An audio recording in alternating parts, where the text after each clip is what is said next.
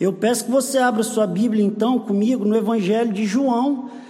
Nós vamos estar lendo no capítulo 11, do verso 1 ao 6. Evangelho de João, no capítulo 11, dos versos 1 ao 6. Esse texto ele representa uma introdução para quem sabe um dos é, eventos de maior destaque dentro do contexto do ministério público de Cristo e de todos os outros milagres que ele havia feito, ele aborda, direta ou indiretamente, com toda certeza, o opositor mais feroz, o combatente mais capaz e o inimigo mais veemente da própria vida, que é a morte. E apesar do desconforto ah, generalizado que produz falar sobre o que nós, até por intuição automática, por todo custo tentamos evitar, ela é em si mesmo e por natureza inevitável. E adicionado a isso, ao mesmo tempo, ela é imprevisível. Enquanto o mundo tenta questionar a morte, enquanto o mundo luta contra a morte, enquanto o mundo possui temores, apreensões e dúvidas quanto à morte, nós nos submetemos à mensagem que emana desse texto de João 11, que quando Jesus deixa registrado por toda a história que ele tem autoridade sobre a morte. E logo, ele é o único antídoto que anula de uma vez por todas todo o possível poder que ela possa ter sobre o homem. E aqui é inquestionável a autoridade que ele demonstra sobre a morte. Essa é a mensagem principal desse texto. Os versos 1 ao 6 que eu pedi para os irmãos abrirem, inicialmente representa, como eu disse, na verdade, uma introdução é, para o que atinge o seu clímax à medida que a gente for desenvolvendo essa história e progredindo no que o texto diz. Vamos ler a partir do verso 1 até o verso 6. Estava, porém, enfermo um certo Lázaro de Betânia, a aldeia de Maria e de sua irmã Marta. Maria ela era aquela que tinha ungido o Senhor com o guento e lhe tinha enxugado os pés com seus cabelos, cujo o irmão Lázaro estava enfermo. Mandaram-lhe, pois, suas irmãs dizer: Senhor, eis que está enfermo aquele a quem tu amas. Jesus, ouvindo isso, disse: Essa enfermidade não é para a morte, mas para a glória de Deus para que o Filho de Deus seja glorificado por ela. Ora, Jesus amava Marta, sua irmã e a Lázaro. Ouvindo isso, pois que estava enfermo, ficou ainda dois dias no lugar onde estava. Senhor, eu quero é, me colocar diante do Senhor mais uma vez. E eu só quero, na verdade, reforçar o que foi pedido aqui pelo presbítero Marcos eu, eu preciso que o Senhor me esvazie. E eu preciso que o Senhor me enche de novo. E eu preciso que o Teu Espírito Santo me ajude. E eu preciso que o Senhor enche esse lugar da Sua glória. Que nós possamos é, aprender o que esse texto está querendo nos dizer. Em nome de Jesus, amém. Meus irmãos, antes da gente entrar nesse texto em si e caminhar com Jesus rumo ao túmulo de Lázaro, nós precisamos destacar a inquestionável autoridade de Jesus sobre a morte, dizer que esse tema colabora diretamente com o objetivo principal, central de João ao escrever cada frase contida nesse evangelho. Esse princípio, essa motivação está diretamente conectada ao verbo crer, que apesar de aparecer apenas 11 vezes em Mateus, 9 vezes em Lucas e 14 vezes em Marcos, João a menciona em 98 diferentes ocasiões. O homem pode ser chamado filho de Deus ah, aos que creem no seu nome, segundo o capítulo 1. O capítulo 2 diz que os seus discípulos creram nele o capítulo 3 registra que aquele que não crê já está condenado, porque não crê no Filho unigênito de Deus. No capítulo 4, os samaritanos afirmam: Nós cremos que Ele é o Salvador do mundo. O 5,24 diz: Jesus define aqui aqueles que o seguem como aqueles que creram nele e passaram da morte para a vida. No 6:29 ele diz: "A obra de Deus é essa que creiais naquele ao qual ele enviou". E ele denuncia a incredulidade das pessoas da sua época, dizendo: "Por isso vós morrereis" nos vossos pecados, porque se não creres que eu sou, morrereis nos vossos pecados. E o versículo anterior ao texto que nós acabamos de ler diz, não surpreendentemente, que muitos creram nele. E quando nós vamos no final do Evangelho de João, nós vemos uma declaração explícita do porquê que ele escreveu tudo aquilo. Muitos outros sinais Jesus fez na presença dos seus discípulos que não foram registrados nesse livro, mas esses foram escritos para que creiais que Jesus é o Cristo, Filho de Deus, e para que crendo tenham vida em seu nome. Então, o primeiro ponto interpretativo que nós precisamos fazer é que, do ponto de vista histórico, esse texto narra a morte e a ressurreição de Lázaro, mas do ponto de vista espiritual e teológico, nós vemos que esse evento vai muito além disso e ele serve para contribuir no propósito principal de João, que é fazer aqueles que ainda não creram crer e aqueles que creem terem a sua fé e o fundamento do que eles acreditam solidificado e fortificado, porque eles já entenderam que Cristo é quem ele disse quem ele é, o Deus homem, o Messias prometido desde o Antigo Testamento, de fato, o Salvador do mundo. Se nós navegarmos por esse texto de João 11, nós vamos ver que Jesus diz aos seus discípulos no verso 15: Escuta, eu estou feliz porque eu não estava lá, para que vocês creiam. Ele diz a Marta no verso 40: Eu não lhe falei que se você cresce, você veria a glória de Deus e de um modo evangelístico, pouco antes de ressuscitar Lázaro, ele faz uma oração absolutamente estranha, dizendo: Eu sei que você me ouve, mas eu digo isso por esse povo que está aqui, para que eles creiam que tu me enviaste. Essa é uma história que motiva, incentiva e que deve gerar em nós fé. Fé. E a passagem que nós acabamos de ler, que dos versos 1 ao 6, na verdade, só define o cenário. Além de João praticamente dizer: Oi, tudo bem, igreja Citiquei, esse é Lázaro, Marta e Maria, nós também percebemos, porque eles não aparecem em nenhum outro lugar do Evangelho de João, exceto Marta e Maria, também aparecem em Lucas 10 mas Lázaro, se não fosse João, nós não saberíamos da existência dele. E nós vemos que o objetivo de João vai muito além do que isso, porque ele quer, na verdade, definir os laços emocionais que conectam Jesus com essa família. Eles vivem em Betânia, é um pequeno vilarejo a três quilômetros mais ou menos de Jerusalém.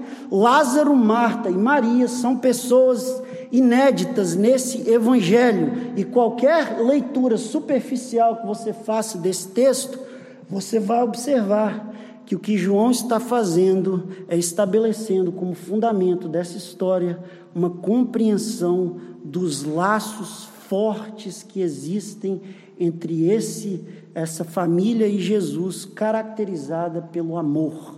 Maria é aquela que derramou sobre os pés de Cristo, é o perdão, Maria com um gesto é, extremamente, é, talvez até contracultural, escandaloso, radical. Ela é aquela que ungiu o Senhor com unguento e enxugou os seus pés com seus cabelos, e esse evento, apesar de acontecer só em João 12, nós vemos que João registra em João 11, porque ele já tinha se popularizado naquela época.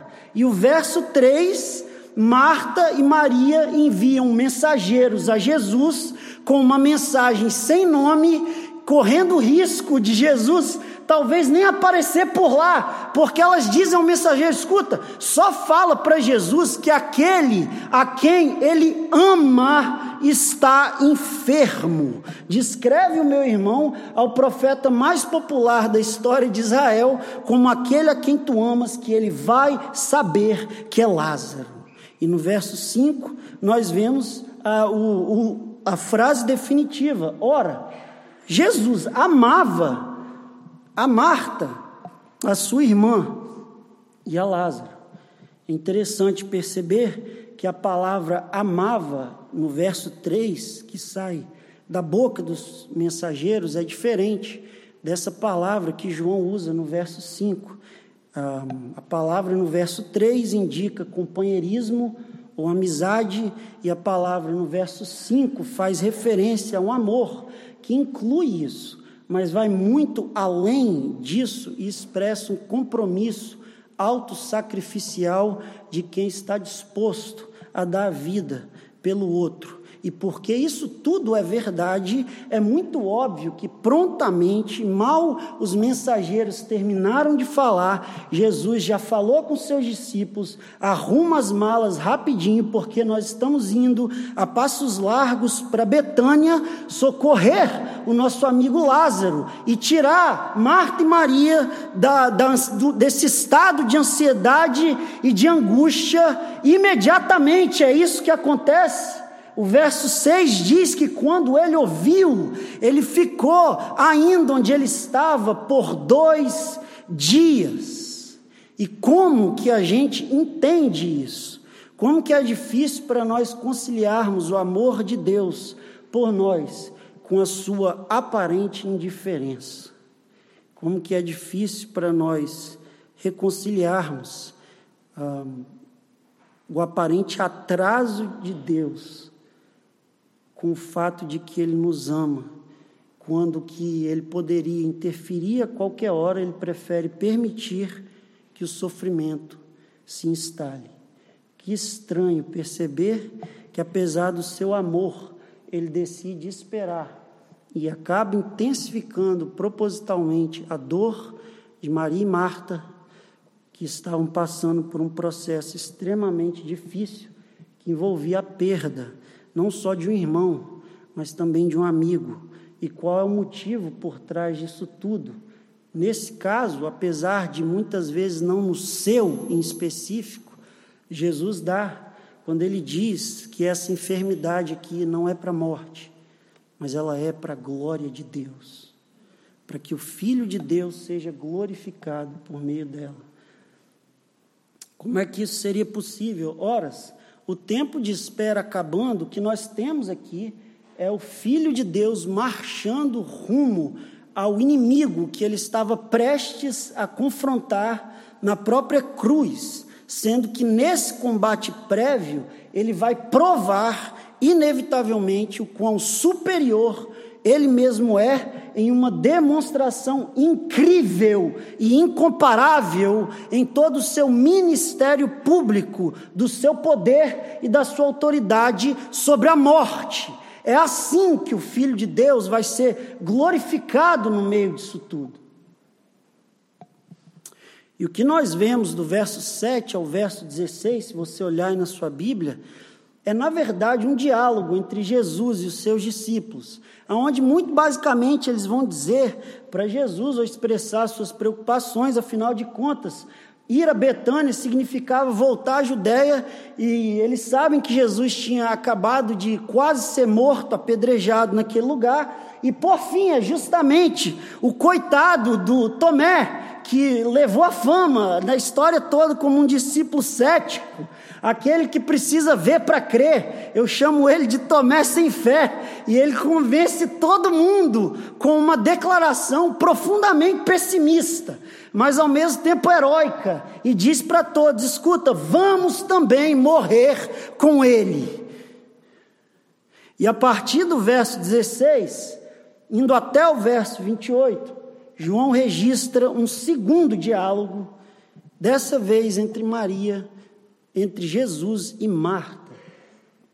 Nesse caso, então, nós já caminhamos quatro dias com Cristo, e apesar de existir algum debate sobre isso, eu penso que é razoável dizer aqui, afirmar, que quando o mensageiro vem até Jesus, nós estamos no primeiro dia, o mensageiro volta a Betânia, segundo dia, Jesus espera o primeiro dia, espera o segundo, dada essa segunda espera, ele vai até Betânia numa jornada que dura quatro dias depois da morte de Lázaro, sendo que Lázaro então teria que ter morrido no dia que o mensageiro saiu de Betânia. E o verso 17, ele nos dá uma informação que eu acho que distingue o milagre de Jesus de todos os outros milagres que ele jamais executou em toda a Escritura. Isso porque Lucas ele registra dois outros, duas outras eventualidades aonde Jesus fez ou, ou executou ressurreições.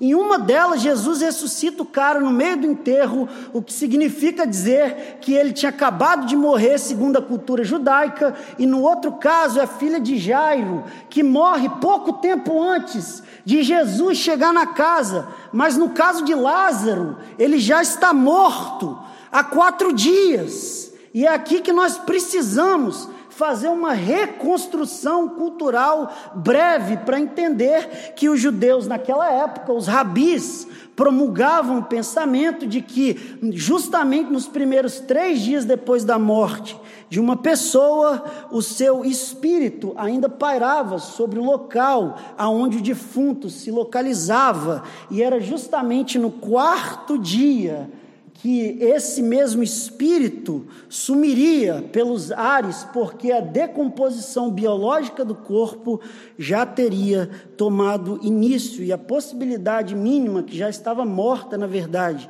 de que aquele defunto voltasse à vida, era completamente anulada. E é exatamente nesse momento que Jesus chega e nós entendemos o desespero de Marta, que não diz nem oi, mas já interrompe Jesus, dizendo: Senhor, se você estivesse aqui, o meu irmão não teria morrido. Obrigado pela consideração de vir querer consolar a gente mas essa não era nossa expectativa. Por isso que nós enviamos os mensageiros até vocês, para que você tivesse aqui e pudesse então fazer um milagre. Outra coisa, você chegou justamente na hora que a gente não sabe aonde o Espírito dele está mais. Jesus, em outras palavras, você chegou e já é tarde demais. Só que nós vemos no verso 22 que ela também diz: Mas eu sei que mesmo agora Deus te dará tudo o que pedirdes. E se você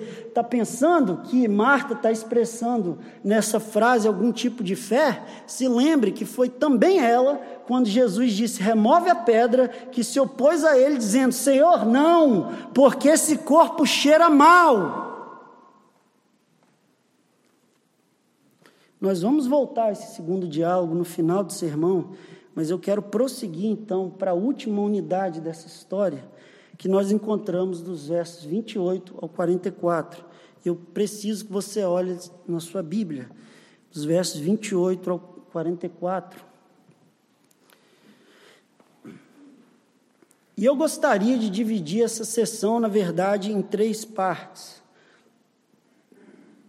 Que nós estamos fazendo aqui, na verdade, é passando para a igreja fluir dos acontecimentos nesse capítulo até a gente chegar à etapa final. Em primeiro lugar, o que nós vemos a partir do verso 28 é o desespero das irmãs até o verso 32.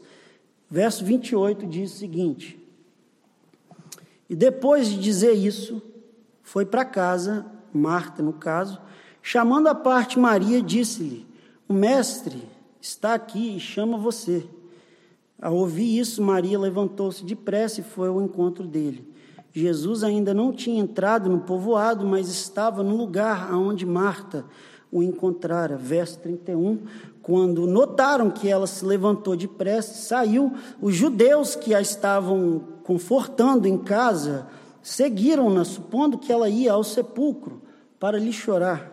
Chegando ao lugar onde Jesus estava e vendo, Maria prostrou-se seus pés e disse: Senhor, se estivesse aqui, o meu irmão não teria morrido. Da onde você acha que Maria tirou essa frase? Não tenha dúvida que ela foi profundamente influenciada pela sua irmã mais velha, muito provavelmente Marta. Porque, apesar de as pessoas mudarem, a frase continua sendo a mesma. Se você tivesse aqui, o meu irmão não teria morrido. Jesus, a gente sabe que você transforma água em vinho. E eu sei que você multiplica comida do nada.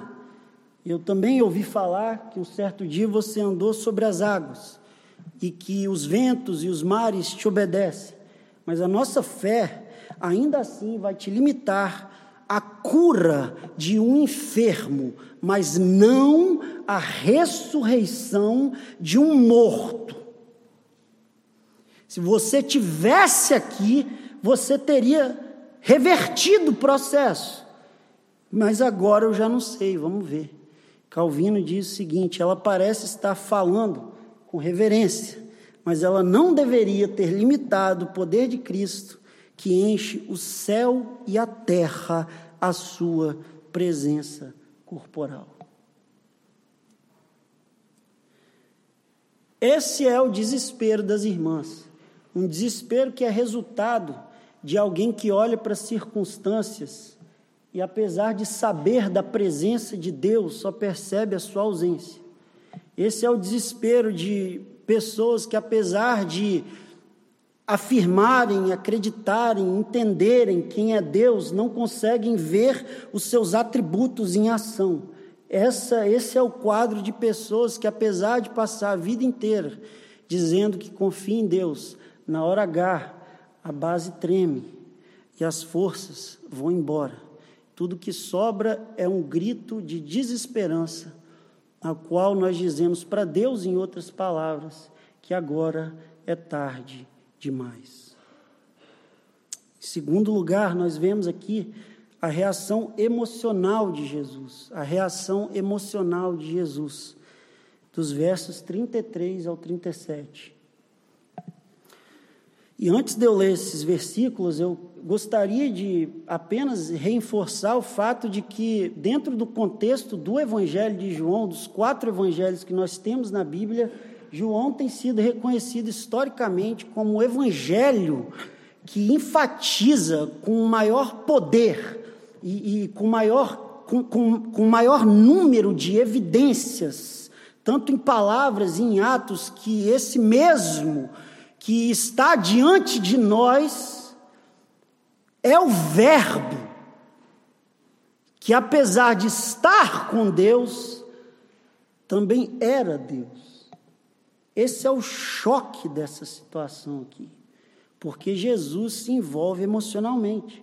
Ao ver Maria e os judeus que acompanhavam, Jesus agitou-se em espírito e perturbou-se. Aonde o colocaram? perguntou ele. Vem ver, Senhor, responderam eles. Jesus chorou. Então os judeus disseram: Vejam como ele o amava. Mas alguns deles disseram: Ele que abriu os olhos do cego não poderia ter impedido que esse homem morresse? Os verbos registrados aqui nesse texto. Ah, agitou-se no espírito e perturbou-se, dão todos os indícios de que Jesus estava genuinamente, profundamente conectado e envolvido com o sofrimento e o desespero daquelas mulheres e do povo todo que estava ali presente, indicando também que a sua perturbação surgiu a partir ou como resultado de algo que ele havia observado. O texto diz que ao ver chorando Maria e os judeus, Jesus se agitou. E a sua reflexão, resultado da sua observação, com certeza iria muito além do problema imediato, mas ele está contemplando todo o dano universal que a morte jamais fez desde o Éden. Quem sabe na sua divindade tendo até um flashback do momento que Eva resolveu comer aquela fruta. Coisas horríveis causadas pela morte, tragédias, danos, acidentes, pessoas naquele exato momento que estavam passando pela mesma coisa e que teriam que sofrer futuramente a morte ou a perda de outros entes queridos, e acima de tudo aquilo, ele sabia que porque aquele, aquele milagre era o último que ele fez, o sétimo no Evangelho de João, em todo o seu ministério público, e que ele inquestionavelmente provaria que ele era quem ele dizia que ele era ele sabia também que isso instigaria os líderes religiosos da época a carregá-lo para a cruz do Calvário. É o que nós vemos no verso 47 de João 11. Os judeus dizendo: se nós deixarmos ele continuar praticando esses milagres, todos crerão nele e virão os romanos e nos tirarão tanto o nosso lugar como a nossa nação. Ele sabia disso. A palavra aqui para perturbou-se, interessante, é a mesma que Mateus usa para descrever o sentimento dos discípulos quando Jesus está andando sobre as águas e eles confundem ele com um fantasma. E obviamente Jesus aqui não está com medo, mas eu quero que você entenda que o choque na alma aconteceu que o balanço das emoções é, foram muito parecidas. E a gente se lembra, então, do que diz o escritor de Hebreus, quando ele fala que nós não temos um sacerdote que não possa compadecer-se das nossas fraquezas, mas que, como nós, passou por todo o tipo de tentação, porém sem pecado. Jesus, mesmo sendo Deus, se identifica com a nossa dor, ele entende a nossa angústia, ele suporta a nossa carga, e em última análise, apesar dele não ser aquele que vai nos livrar das tribulações, é ele que enxuga as nossas lágrimas. E aí então nós caminhamos com Jesus em direção ao túmulo para ser deparado com o, melhor, o menor versículo da Bíblia que registra que Jesus chorou. Verso 35. O Deus homem também chora, e o Velho Testamento diz a respeito dele que ele era um homem de dores e que sabe o que é padecer.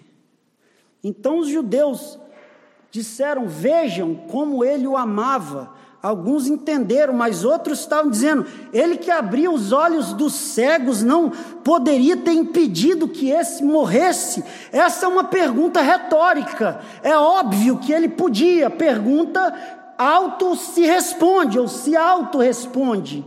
Ele poderia, mas ele não queria. E o que eles não esperavam era que Jesus estava prestes a fazer o que vai acontecer diante de nós nesse momento. Porque nós temos, em primeiro lugar, o desespero das irmãs, em segundo lugar, a reação emocional de Jesus, mas em terceiro lugar, a ressurreição de Lázaro. Dos versos 38 ao verso 44. Diz o seguinte: Jesus, pois, comovendo-se outra vez profundamente, foi ao sepulcro. Era uma gruta e tinha uma pedra posta sobre ela. Disse-lhe Jesus: Tirai a pedra. Marta, irmã do defunto, disse-lhe: Senhor, já cheira mal, porque está morto há quatro dias. Respondeu-lhe Jesus: Não te disse que, se creres, verás a glória de Deus. Tiraram então a pedra e Jesus, levantando os olhos aos céus, disse: Pai, graças eu te dou, porque me ouvistes. Eu sabia que sempre me ouves, mas por causa dessa multidão que aqui está, eu estou falando isso para que creiam que tu me enviastes. E tendo dito isso, clamou em alta voz: Lázaro, vem para fora.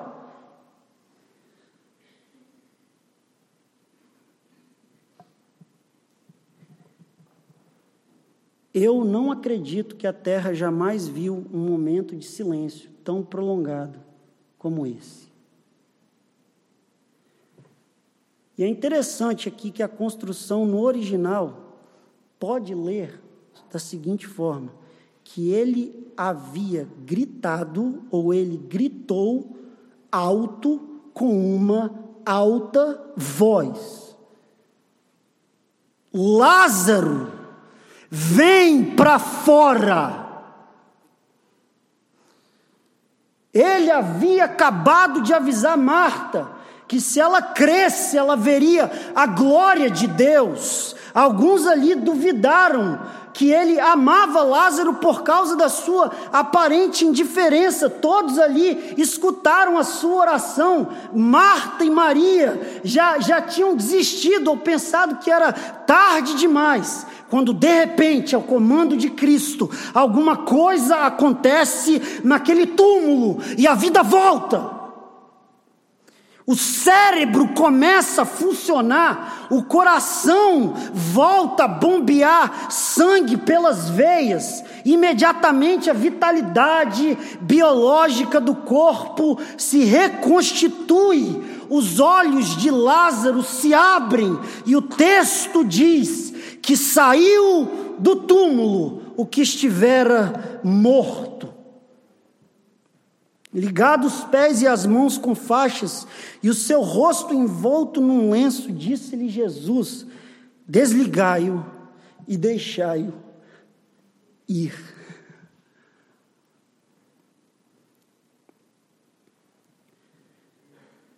Eu gostaria muito de saber o que, que passou na cabeça de Lázaro nesse momento.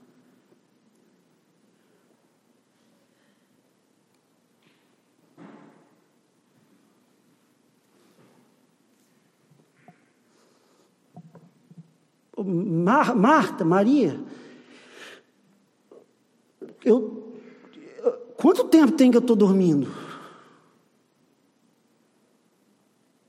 Eu tinha a impressão que eu estava em outro lugar. Como é, quem botou essa faixa na minha cara aqui?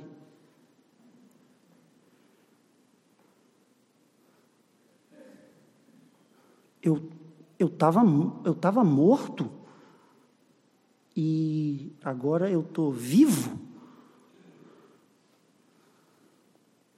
Deixa eu sair desse lugar que eu nem sei onde é. Está bem escuro por aqui, eu vou lá fora ver. Se eu conseguir andar, porque as faixas não permitem que eu mexa muito os pés. E quando ele sai do túmulo,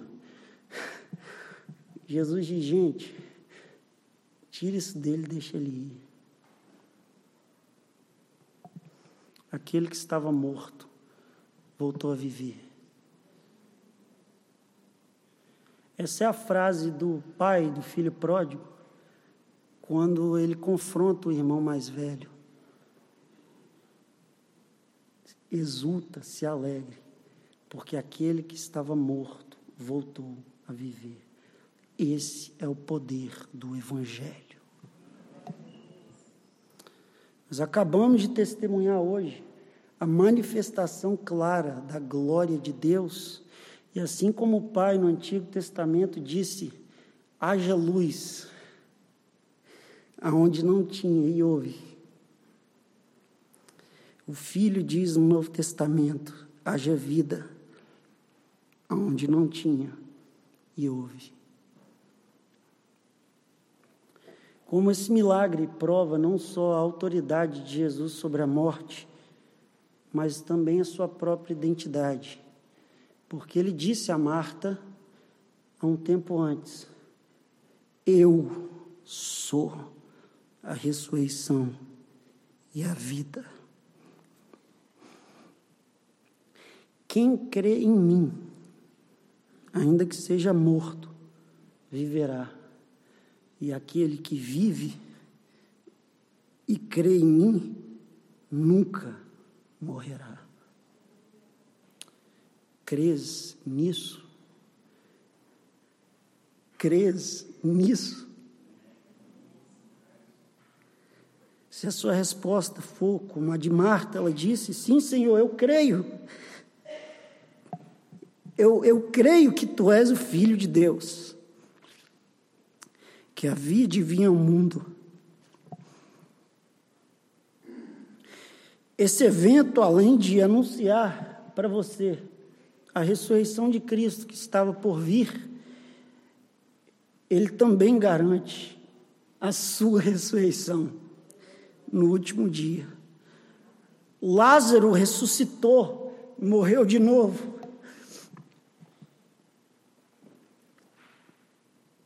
Mas um dia, nós vamos ser ressuscitados e nunca mais morreremos.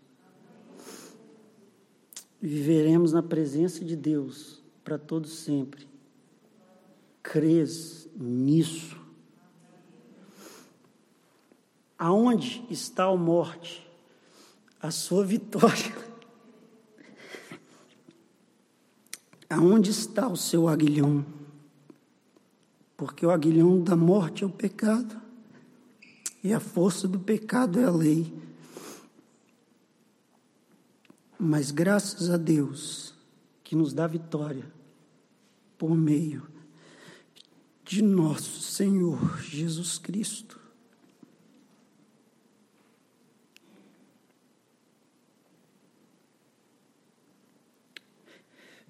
Pai, nós queremos te agradecer.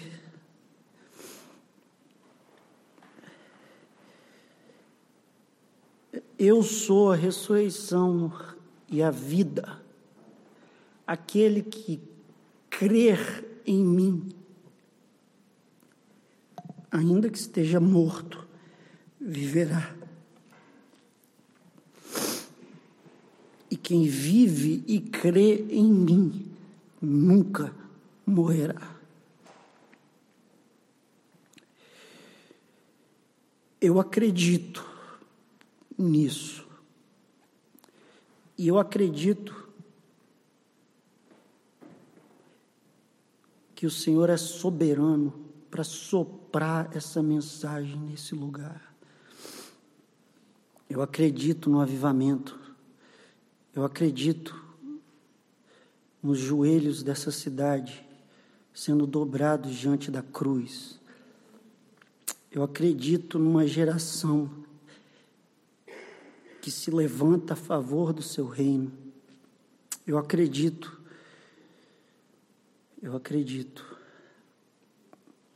Eu quero te pedir nessa manhã, Pai, depois de presenciar tamanha glória nós vimos a glória de Deus, ela foi exposta diante de nós.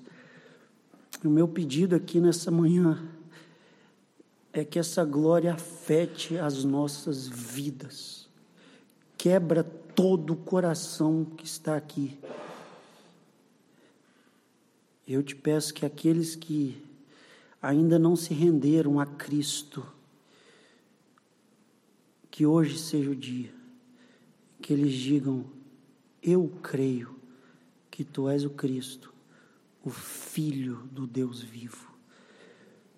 E para nós que cremos em Cristo, eu te peço que nós venhamos a entender de uma vez por todas que o Senhor está no controle da nossa vida e que nós servimos a um Deus que é soberano sobre tudo. Por isso nós te agradecemos pela Sua palavra, no nome de Jesus. Amém.